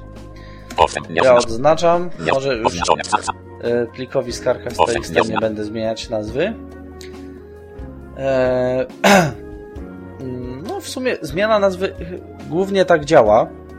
W sumie chyba nic tu nie jest jeszcze więcej, nie trzeba nic tu więcej opisywać. No cóż, w tej wersji programu nie ma takiego słynnego, nie ma takiej słynnej opcji, która jest wywoływana klawiszem F3, mianowicie podgląd pliku. Ponieważ jak powiedziałem, program był robiony bardzo na szybko, więc tego jeszcze nie miał, aczkolwiek mieć na pewno będzie. Także na razie nie ma co, że tak powiem, prezentować tutaj tej opcji. Zresztą ona w ogóle nawet nie jest wyświetlana w menu. No i dobrze. I teraz przejdźmy do F5, czyli to jest kopiowanie. To jest kopiowanie, czyli ja na przykład zaznaczę sobie, no już tam mamy ten plik scarcast.txt, to działajmy na nim. Scarcast.txt, zaznaczone pole wyboru. I ja teraz go spróbuję skopiować. Kopiuje się poprzez F5. Oczywiście w prawej kontrolce trzeba mieć wybraną lokalizację, gdzie się chce skopiować. No lub w lewej, oczywiście, jeżeli dla prawej kontrolki wywołamy kopiuj, to kopiuje do lokalizacji wyświetlonej po lewej stronie. Także może tutaj ja zaprezentuję tą opcję scarcast.txt. To jest taki dość duży plik. No dobrze, to ja wcisnę F5, jeszcze zobaczę, co mamy w prawej kontrolce. To jest katalog, z którego również miałem Filecrafta. Katalog projektu całego, rozwijanego w środowisku Shard Develop, ale może na razie nie róbmy żadnych reklam. Ja dam tabulator.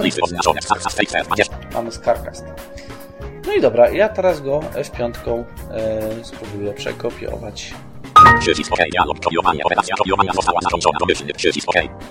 No więc skopiował błyskawicznie.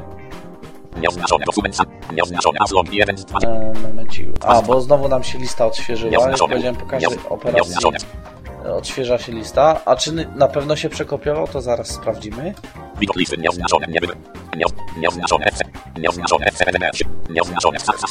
No i jest, proszę Państwa, jest skopiowany. Bez problemu się tutaj nam skopiował, zresztą bardzo szybko. Oczywiście tutaj wbudowałem, mam nadzieję, że mi z żadnych błędy nie wyskoczą. Wbudowałem tutaj kopiowanie kilku plików jednocześnie. No na przykład zaraz spróbuję, tutaj coś tam, jakiś help do jakiegoś programu.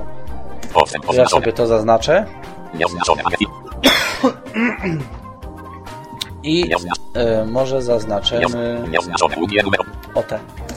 To są, słuchajcie, pliki. Jeden to jest wyświetlany jako na 23 pozycji, znaczy numerowany jest oczywiście przez screen reader, natomiast drugi plik znajduje się na ostatniej pozycji na liście plików i katalogów. I ja teraz spróbuję je przekopiować, można powiedzieć, niejako hurtem.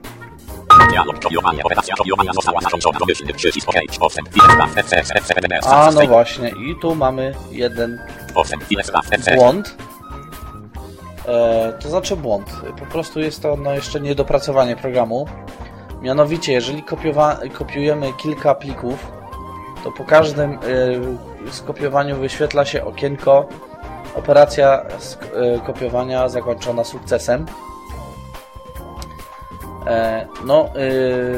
Tak to nie powinno się odbywać. Oczywiście powinno być jedno okno, jeden katalog. To znaczy jedno okno dialogowe, gdzie będą wylistowane pliki, które się skopiowały, które jeszcze się nie skopiowały, ile czasu to zajmuje, ile procent i tak dalej, i tak dalej. No, na dzień dzisiejszy wygląda to w ten sposób. No dobrze, skoro przekopiowałem, to może ja teraz pokażę, jak usunąć. Tutaj dam tabulator na prawą kontrolkę. I teraz tak, usuwamy F8. Tak trochę nie po kolei przeskakuje, bo jeszcze zostało nam przenoszenie i tworzenie katalogów, ale to zaraz.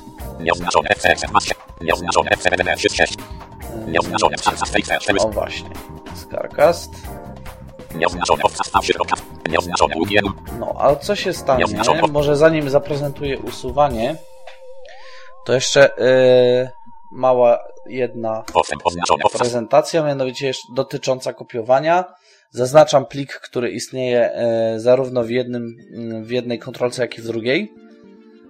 Tym razem jestem w prawej kontrolce, pokazującą katalog projektowy Filecrafta.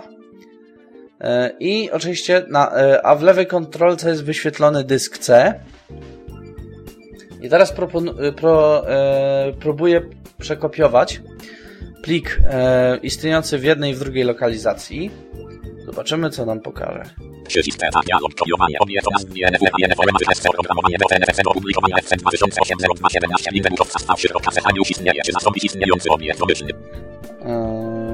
No na przykład.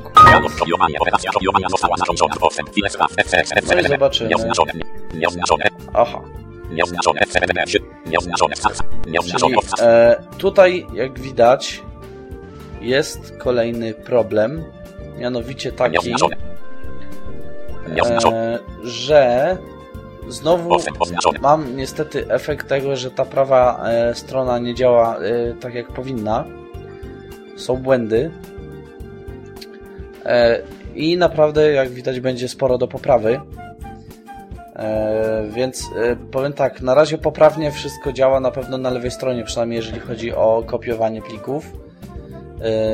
A zobaczmy, jak będzie z przeniesieniem. Naciskam F6.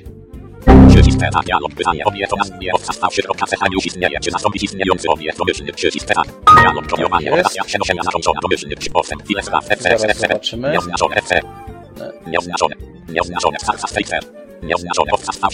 No niestety cały czas tutaj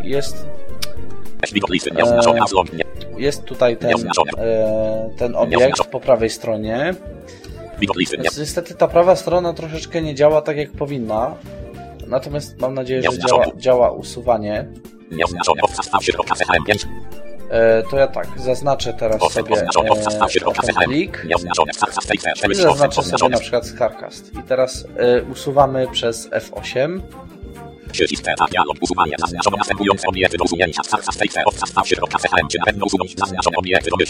Tak. No i na szczęście usuwanie działa poprawnie. Czyli jak widzimy, prawa kontrolka ma problem z zmianą nazwy, z kopiowaniem i z przenoszeniem. No to niestety będzie dużo do poprawy.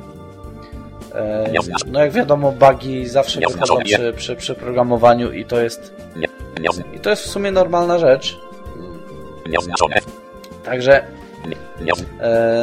Jak widać, na razie program nie jest taki do końca rekomendowany do użycia. Jest sporo rzeczy do poprawienia. No i mniej więcej tak właśnie działa. Oczywiście to była opcja kopiowania z lewej kontrolki na prawą kontrolkę, działa bez zarzutu. Usuwanie, na szczęście, jak widać, w obu kontrolkach działa. Usuwamy poprzez klawisz F8. Tak jak to ma miejsce na przykład w Total Commanderze, tak jak miało to miejsce w Norton Commanderze, z tym, że tutaj można usunąć pojedynczy obiekt, a można usunąć dwa obiekty. Tak jak można było wysłyszeć, te obiekty były pokazane, że te obiekty zostały zaznaczone do usunięcia. Tutaj mam jeszcze plik, który uprzednio kopiowałem według numerów 22400, czy jakoś tak. To ja może ten plik sobie skasuję, żeby już pokazać dokładnie, jak działa kasowanie.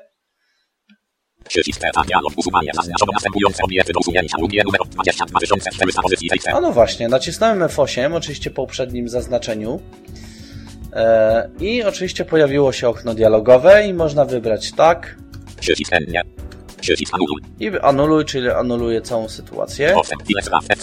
No właśnie, chociażby w ten sposób. No ale my chcemy to skasować, więc naciskam T jak tak. No i mamy już wyczyszczony katalog, mamy tylko te pliki, które tutaj wcześniej były. Natomiast jeżeli nic nie zaznaczę do usunięcia, to pojawi się właśnie taki komunikat: nie zaznaczono obiektów do usunięcia.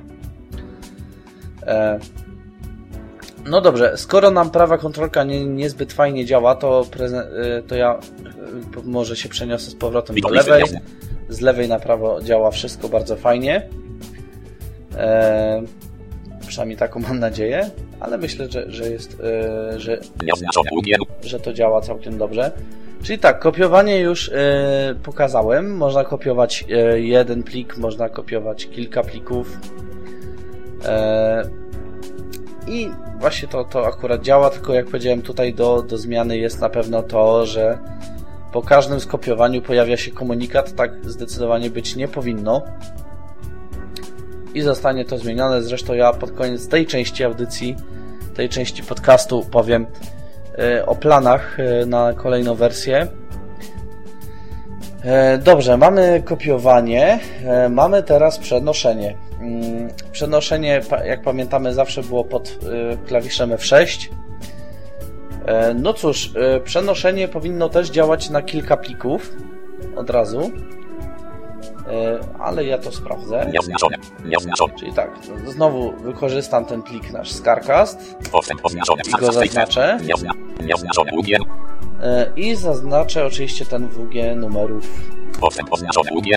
Tam cyferki i tak dalej. Dobrze, zaznaczyłem dwa pliki.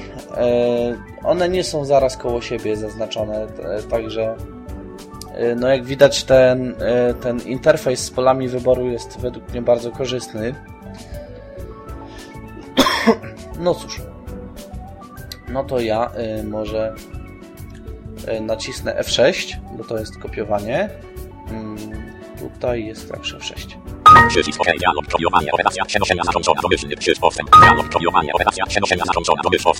Tak, czyli to działa i jak widać, mamy bardzo podobny efekt. Mamy bardzo podobny efekt, tylko zaraz zobaczę, czy...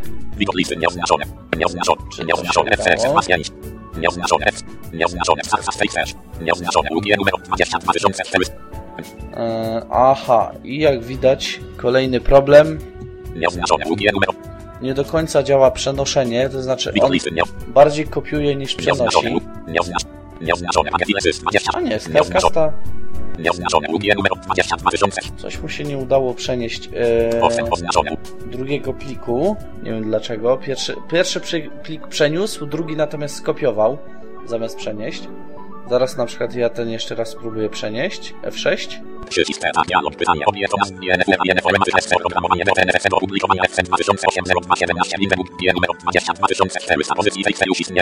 No tak, tutaj była przy okazji podana cała ścieżka, gdzie to jest wszystko umieszczone. Zaznaczam, że chcę to zaznaczyć. No i się udało. Czyli nie do końca działa przenoszenie wszystkich plików. Reszta... Znaczy akcja się odbywa, natomiast nie wszystkie są przenoszone. Część jest przenoszonych, część jest kopiowanych.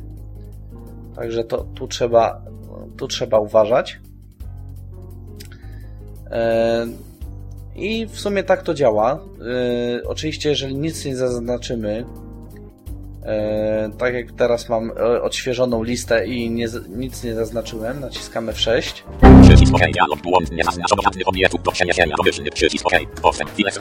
No i tak to mniej więcej właśnie wygląda. Pojawił się komunikat, nie zaznaczono żadnych obiektów do przeniesienia. No dobra, to została nam jeszcze taka mała opcja tworzenia katalogów.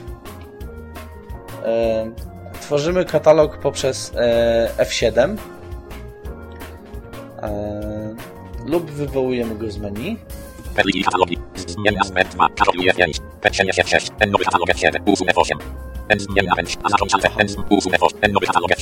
Nowy katalog F7. Naciskam Enter.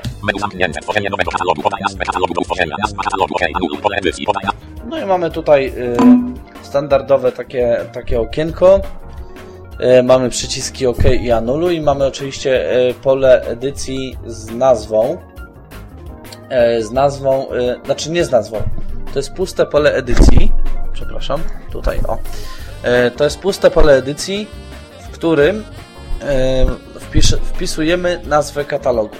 No i ja teraz wpiszę, niech to będzie katalog Scarcast na dysku C. No i teraz tak, jak pewnie wiecie, katalogi są, nazwy katalogów są ujęte w kwadracie nawiasy. Czyli jak chcę go teraz poszukać, żeby było szybko, to muszę wpisać nawias kwadratowy i S. No i mamy, proszę Państwa, jest katalog Scarcast. I tak właśnie działa to tworzenie katalogów. Tam jest oczywiście parę opcji. Tam są pewne zastrzeżenia, że chodzi o zmianę nazwy. Na przykład, no wiadomo, że katalog w Windowsie nie może mieć backslash w nazwie, bo w sumie wtedy się stworzy cała, można powiedzieć, gałąź katalogów. No i tak to mniej więcej oczywiście wygląda. Oczywiście tam co do tych znaków zabronionych, to tam jeszcze parę jest takich znaków. Oprócz backslash tam chyba w Windowsie jest kropka jeszcze, slash. No i jeszcze jest parę takich drobiazgów. I teraz w sumie, jeżeli chodzi o funkcjonalność tego programu, to w sumie polega to dokładnie na tym. Może ja jeszcze usunę ten katalog Scarcast, no bo w sumie on został utworzony tylko do testów. Jeszcze...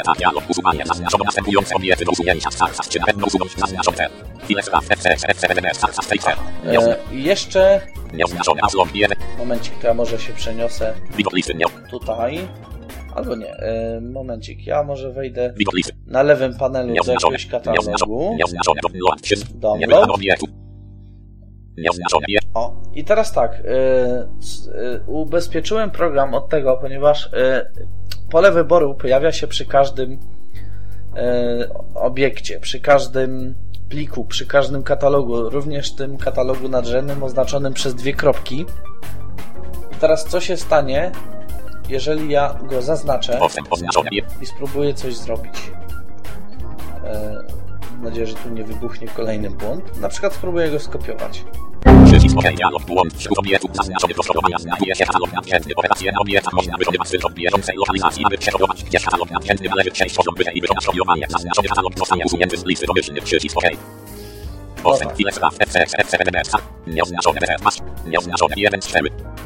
No tak. No właśnie, i to mniej więcej tak polega na tym. Czyli nie możemy wykonywać operacji na katalogu nadrzędnym. No co jest w sumie logiczne, no bo jak wiadomo, możemy wykonywać operacje tylko na katalogu, w którym jesteśmy i na katalogach które są poniżej w tej hierarchii, w tym drzewie katalogowym. Natomiast no, żadnych operacji nie zamierzam wprowadzić, jeżeli chodzi o nadrzędny katalog. I teraz tak, no w sumie to jest tyle, jeżeli chodzi o ten program. Wśród skrótów klawiszowych jeszcze mamy jeden, oczywiście właściwie dwa, Alt F4 to jest oczywiście do opuszczenia programu i F1. Przycisk OK, dialog po programie, Filesław Reses, program przeznaczony do zarządzania zasobami w Teamie, apliki, katalogi, gry i inne różne dostępne zasoby. Program działa w sposób podobny do programu z grupy Sommander, takich jak na przykład Sommander, Windows Sommander, Fre Sommander i temu podobne wzory XC 2008 bez startu kluczowców. No tak. Postęp, Filesław F. Trochę dla żartu wpisałem to copyright, chociaż na pewno ono się kiedyś przyda. No więc pod F1 wywołuje nam się coś takiego jak wybieramy z menu pomoc i tam mamy o programie. I właśnie tutaj taka drobna informacja, że jest to program właściwie jeszcze nawet nie testowy, że jest to programik służący do zarządzania plikami, katalogami itd. No i tego typu podobne informacje. I teraz tak, to tak, skoro nam tutaj wyszły różne błędy podczas tej prezentacji, to ja może troszeczkę powiem o planach na przyszłość. Plany na przyszłość są następujące. Plany na przyszłość oczywiście, jeżeli chodzi o Filecraft, a tych planów trochę jest. Na razie wszystkie się składają na wersję taką testową, pierwszą testową, którą ja oznaczę przez wersję 0 test 0. No i cóż, co się na te dodatki, znaczy właściwie plany takie ulepszeń składa? Oczywiście poprawienie wszystkich błędów, jakie wykryłem tutaj podczas podcastu i podczas użytkowania. Przede wszystkim no, cała ta prawa kontrolka będzie zweryfikowana, cały kod dotyczący prawej kontrolki. Zresztą prawdopodobnie następna wersja będzie napisana, jeżeli nie od zera, to prawie od zera, ponieważ no jak widać błędy wynikają również z bałaganu w kodzie i tutaj trochę tych błędów jest. Właściwie są to, jak powiedziałem, niedoróbki bardziej niż błędy. Program po prostu czegoś nie robi lub robi źle. Błąd jest w sumie taki jeden, więc wszystkie te niedoróbki będą naprawione. Czyli cała prawa strona będzie na pewno działała dobrze. Czyli muszę oczywiście poprawić kopiowanie, przenoszenie, no usuwanie akurat działa dobrze, ale przede wszystkim też zmienianie nazwy i po prostu tego typu podobne sprawy. Co nowego natomiast będzie? Takiego typowego w wersji. Jak sami widzicie lub słyszycie teraz z podcastu, lub pewnie będziecie mogli się przekonać ściągając program. Po pierwsze, lista jest taka, można powiedzieć, taka typowa lista góra-dół. Natomiast ona na pewno dalej będzie taka, jaka jest. Natomiast chcę wprowadzić tutaj listę tak zwaną, z tak zwanymi szczegółami, przynajmniej taka opcja jest widniej na przykład w Windows Exploratorze, czyli na przykład będzie oczywiście nazwa pliku, będzie rozmiar pliku, bo jak sami pewnie zauważyliście, plik nie jest, nie ma podanego rozmiaru, co jest dużym błędem lub po prostu, jak powiedziałem, no taką sprawą jeszcze niedopracowaną. Postaram się, żeby był jakiś taki opisany typ pliku. Oczywiście, no bo po rozszerzeniu możemy się zorientować, jaki to jest plik, natomiast myślę, że warto by podłączyć do tego programu również opisowe typy plików, czyli na przykład przez jaki program plik jest uruchamiany. Oczywiście, ponieważ będzie ten taki rozkład kolumnowy, zamierzam też wprowadzić parę rzeczy dla widzących. Tutaj widzący mogą się posługiwać myszką, jak najbardziej. Ale ja bym chciał wprowadzić parę rzeczy takich typowo dla widzących, na przykład kliknięcie na kolumnę oznaczone jako nazwa spowoduje na przykład, nie wiem, zaznaczenie wszystkich tych tutaj pól wyboru.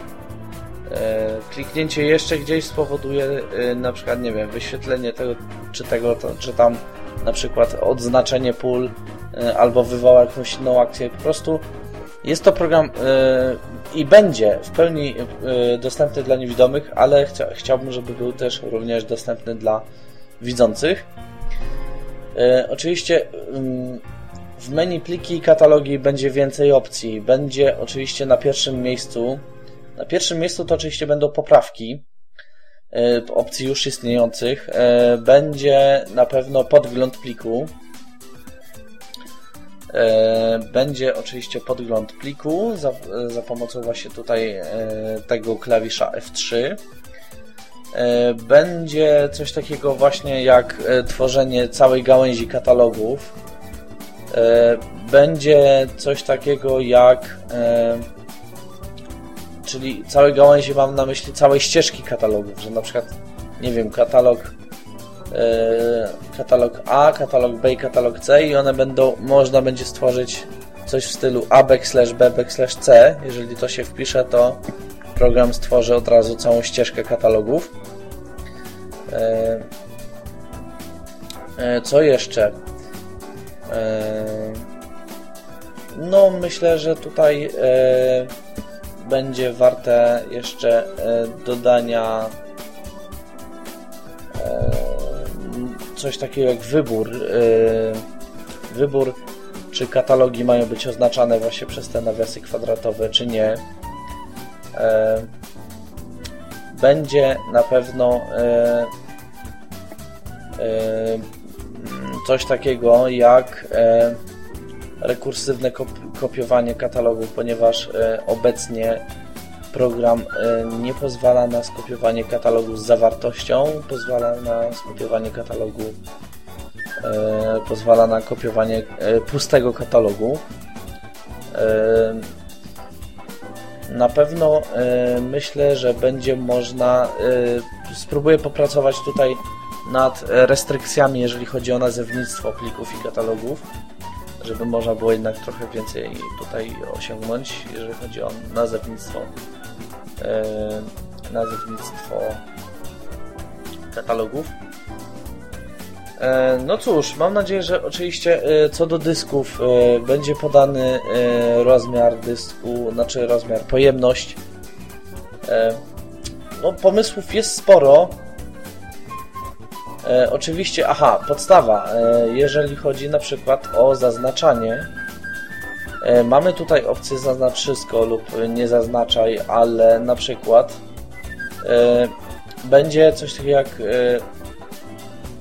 żebyśmy nie musieli chodzić strzałką i dawać spację, na przykład jeżeli pliki są koło siebie, bo na razie tak trzeba robić, to na pewno wprowadzę akcję na skrót klawiszowy Shift i strzałka na przykład w dół czy w górę. Także no, pomysłów jest trochę. Nie wiem, czy nawet wszystkie teraz na teraz wymieniłem. No myślę, że to będzie akurat no taka rzecz. Oczywiście będzie szukanie plików, zapomniałem dodać, szukanie plików, szukanie katalogów. Coś jeszcze? No chyba tyle w sumie, jeżeli chodzi o plany na przyszłość. Jeśli chodzi o najbliższy rozwój tego programu. O planach takich, że tak powiem, najbardziej dalekosiężnych myślę, że nie ma sensu mówić, przynajmniej na razie. No więc tak, pomysły są. Myślę, że nawet nie wszystkie są wymienione teraz. Ja na pewno jeszcze, rozwijając program, na jakieś ciekawe rzeczy wpadnę. No i cóż, i w sumie to tyle, jeżeli chodzi o tą część audycji, jeżeli chodzi o prezentacje software'owe. Może ja tak opuszczę fajl. Chcemy opuścić, dobrze. No cóż, to w sumie chyba tyle, jeżeli chodzi o tą część audycji. Myślę, że program, przynajmniej w tej wersji jak jest, w miarę się spodobał. Program, jak już stanie strona Scarcasta, myślę, że będzie do ściągnięcia ze strony. Na razie będzie trzeba po prostu wchodzić na kanał Scarcast na TeamTalka i po prostu tam wśród plików będzie plik fc.exe. No i jak powiedziałem, na pewno popracuję nad poprawkami, na pewno popracuję nad pomysłami, a może Wy macie jakieś pomysły ciekawe, jeżeli chodzi o ten program. No cóż, jeżeli macie takie pomysły, no to piszcie, koniecznie piszcie. No i cóż, to tyle, jeżeli chodzi o prezentację Filecrafta.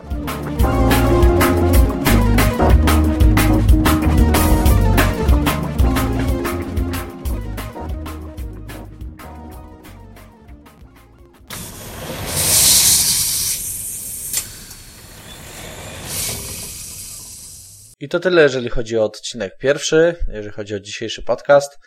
Mam nadzieję, że ten szablon audycji jakoś Wam się spodobał. I jak zwykle proszę o kontakt. Podaję e-maila fura2@o2.pl. Zmieniła się troszeczkę strona mojego blogu, który no, jakiś czas tam był nieaktualizowany i chyba dopiero niedawno będzie. Mam nadzieję, że już niedługo będzie aktualizowany. To jest, o ile dobrze pamiętam, fura.klangoblog.net. No i cóż, strona podcastu się na razie nie zmienia. scarcast.wordpress.com. Jak powiedziałem, niedługo powinna strona stanąć. No i tyle, jeżeli chodzi o dzisiaj. Tyle na dzisiaj. Dziękuję bardzo. Jeszcze raz kłania się Artur Rutkowski.